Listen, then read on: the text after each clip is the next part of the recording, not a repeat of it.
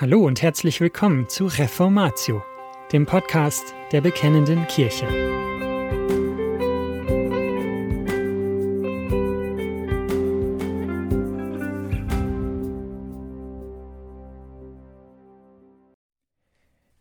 Die leibliche Auferstehung als Sieg über den Tod. Eine Bibelarbeit über 1. Korinther 15, die Verse 50 bis 58 von Jörg Wehrenberg erschienen in Bekennende Kirche 45 aus dem Juni 2011. Wie soll man sich die Auferstehung vorstellen? Die Verse 50 bis 58 von 1. Korinther Kapitel 15 schließen das große Kapitel über die Auferstehung von den Toten ab. Ab Vers 35 widmet sich der Apostel Paulus einer Frage. Wie soll das zugehen, wenn die Toten auferweckt werden? Was für einen Körper werden sie dann haben? Paulus antwortet den Korinthern mit dem Hinweis darauf, dass die Auferstehung der Toten für Gott kein Problem darstellt.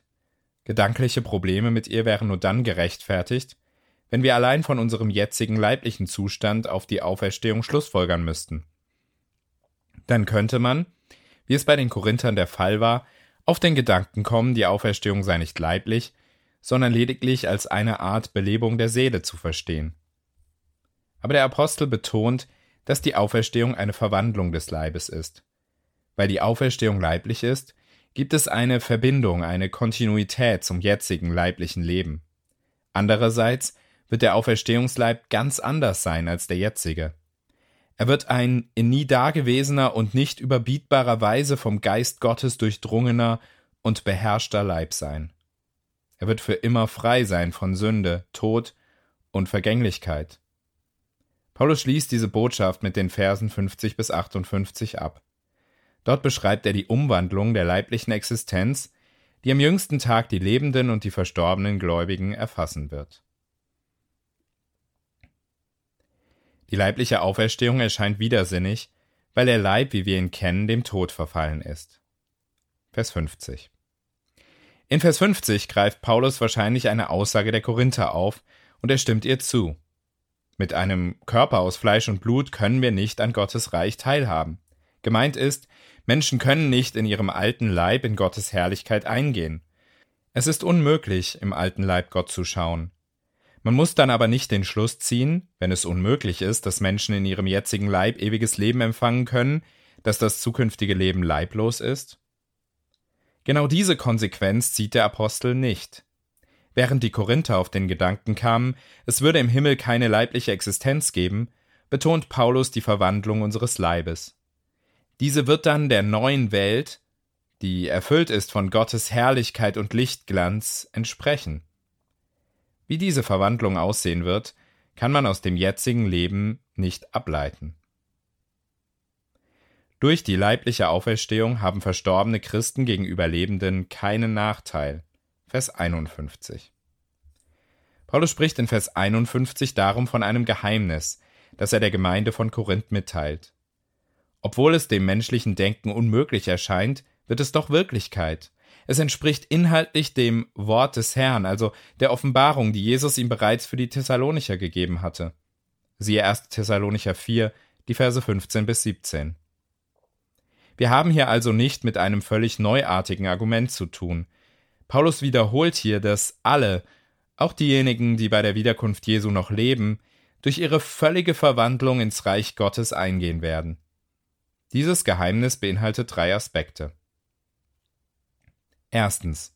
Wir werden nicht alle sterben. Mit dieser Aussage bezieht sich Paulus nicht unbedingt auf seine Generation. Es geht ihm nicht darum, hier mitzuteilen, dass er und seine Zeitgenossen zu diesen Nichtsterbenden gehören werden, sondern für den Apostel steht fest, dass auch dann, wenn Jesus wiederkommen wird, eine Generation von Christen auf der Erde leben wird.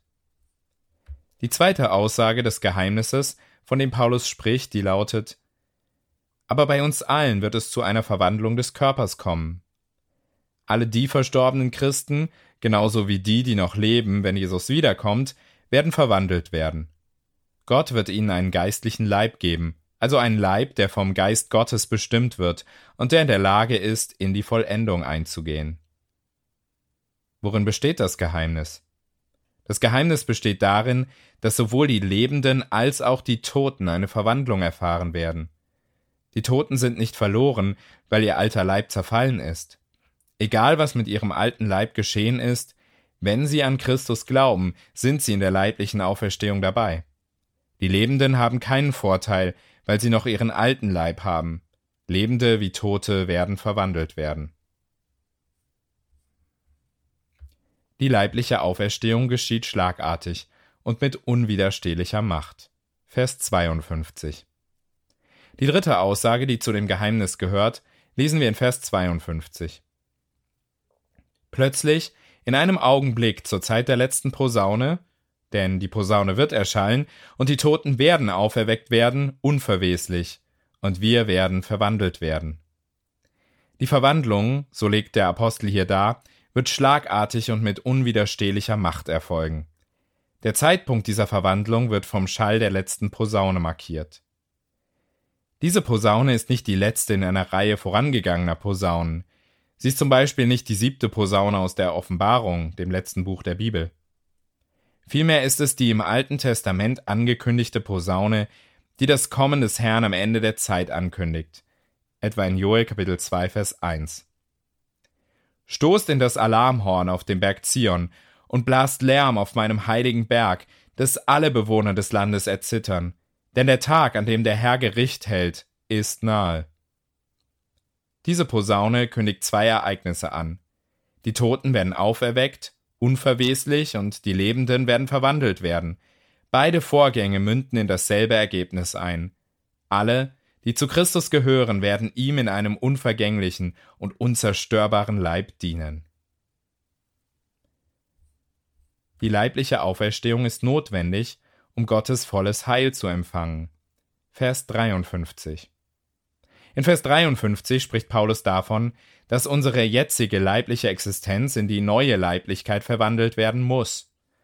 Warum diese Verwandlung erfolgen muss, erklärt der Apostel nicht ausdrücklich. Aber offenbar ergibt es sich aus dem Willen Gottes. So wie wir jetzt sind, will Gott, der Allmächtige, uns nicht in die Vollendung führen. Vielmehr hat er vorgesehen, dass wir in unvergänglichen Leibern an seiner Herrlichkeit Anteil haben. Der höchste Sinn der Auferstehung ist es, im neuen Leib auf größtmögliche Weise die Herrlichkeit Gottes zu erfassen und wiederzuspiegeln.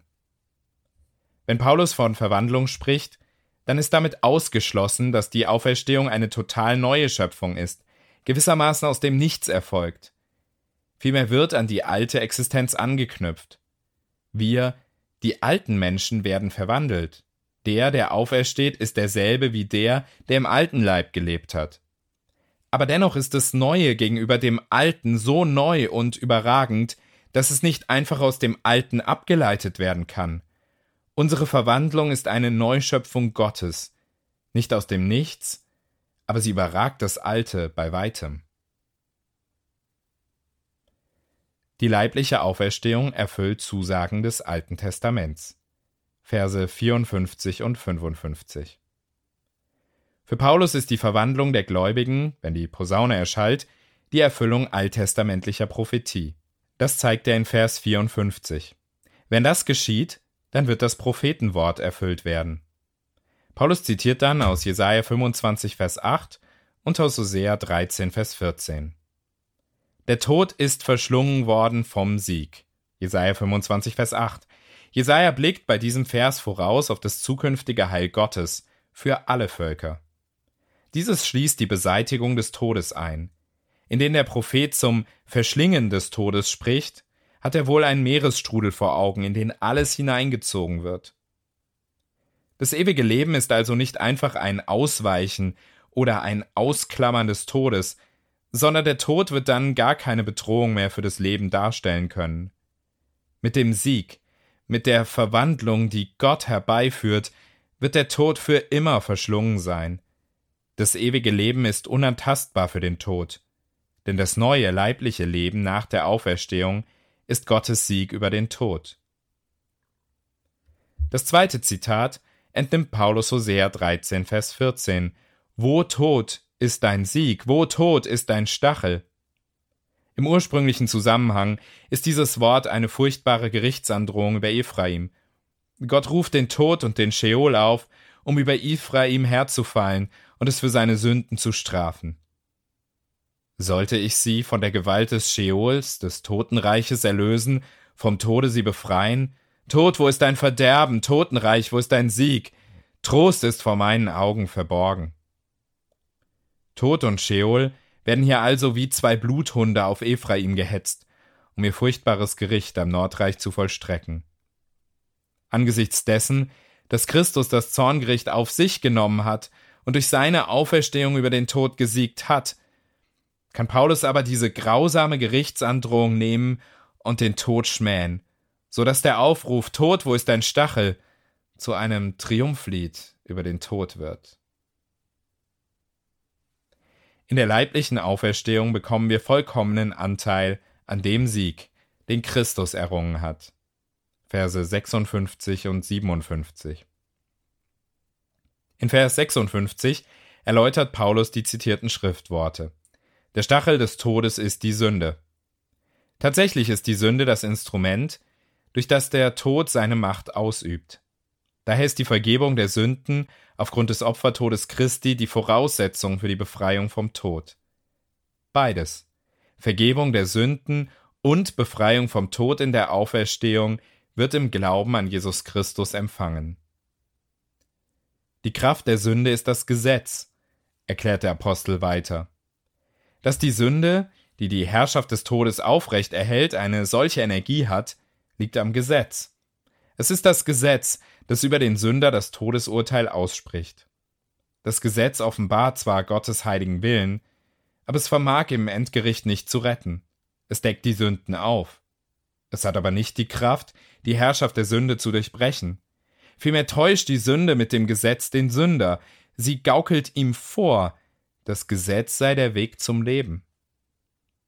Das Gesetz steckt dem Sünder bestimmte Aussagen gewissermaßen in den falschen Hals. Zum Beispiel, wer die Gebote befolgt, gewinnt dadurch das Leben. 3. Mose 18, Vers 5.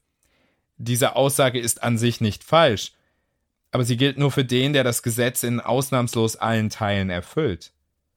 Wenn man nur ein einziges Gebot des Gesetzes übertritt, ist man der Verletzung des ganzen Gesetzes schuldig. Jakobus 2, Vers 10. Aber jedes Gebot halten, das kann kein Mensch. Nun hat Gott auch nie behauptet, der Mensch sei in der Lage, das Gesetz zu erfüllen. Vielmehr ist es die Sünde, die den Sünder so verblendet, dass sie ihm einredet, er könne das Gesetz Gottes erfüllen.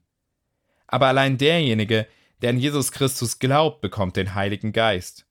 Dieser wirkt dann in den Gläubigen die Frucht, die Gott ehrt. Dieses Heilshandeln Gottes erfüllt Paulus nur noch mit Dank. Gott aber sei Dank. Vers 57. Nicht das Gesetz, sondern Christus rettet von der Sünde. Und weil Christus von der Sünde rettet, befreit er vom Tod. Durch Christus, durch niemand und nichts sonst schenkt Gott den endgültigen Sieg über den Tod. Eine Antwort auf die Frage, ob der Sieg entweder in der Gegenwart oder in der Zukunft liege, gibt der Apostel nicht. Es trifft ja auch beides zu. Christen leben in der Spannung, dass Gottes endzeitliches Heil jetzt schon angebrochen, aber noch nicht vollendet ist. Christus ist für unsere Sünden gestorben und hat in seiner Auferstehung den Tod besiegt. Er vollendet seinen Sieg, wenn er wiederkommt und uns in der Auferweckung von den Toten daran Anteil gibt. So danken wir Christus jetzt schon für das, was ist und auch für das, was kommt. Die Hoffnung auf eine leibliche Auferstehung lässt uns schon im alten Leib für Jesus Christus leben. Vers 58. Diese Spannung, in der wir existieren, hat Folgen für das Hier und Jetzt. Das lesen wir im letzten Vers dieses Kapitels. Seid fest, unerschütterlich, nehmt immer zu in dem Werk des Herrn, weil ihr wisst, dass eure Arbeit nicht vergeblich ist im Herrn. Vers 58. Neben dem Dank erwächst aus der Auferstehungshoffnung das Ausharren im Glauben. Bei unserer Auferstehungshoffnung geht es eben nicht allein darum, uns auf das Jenseits zu vertrösten. Vielmehr geht es auch darum, die Auferstehungshoffnung als Basis für verantwortliches christliches Verhalten in der Gegenwart zu begreifen. Die Aufforderung Seid fest, unerschütterlich, meint also in diesem Zusammenhang an der Hoffnung festzuhalten, dass die Toten auferstehen werden. Im Werk des Herrn zuzunehmen, heißt an dem Werk, das Christus wirkt und den Glaubenden aufgetragen hat, mit aller Kraft teilzunehmen. Das Werk des Herrn ist vor allem der Aufbau seiner Gemeinde. Darin soll jeder zunehmen.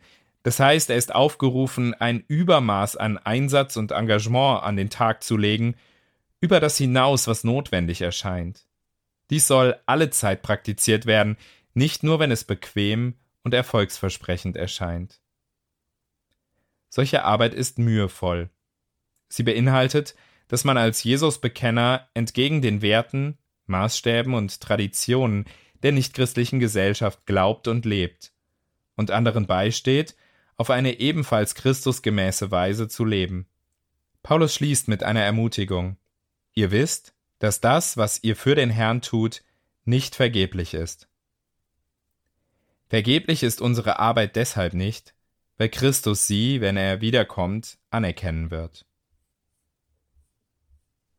Die leibliche Auferstehung ist die einzig sinnvolle Hoffnung für eine dem Tod verfallene Welt.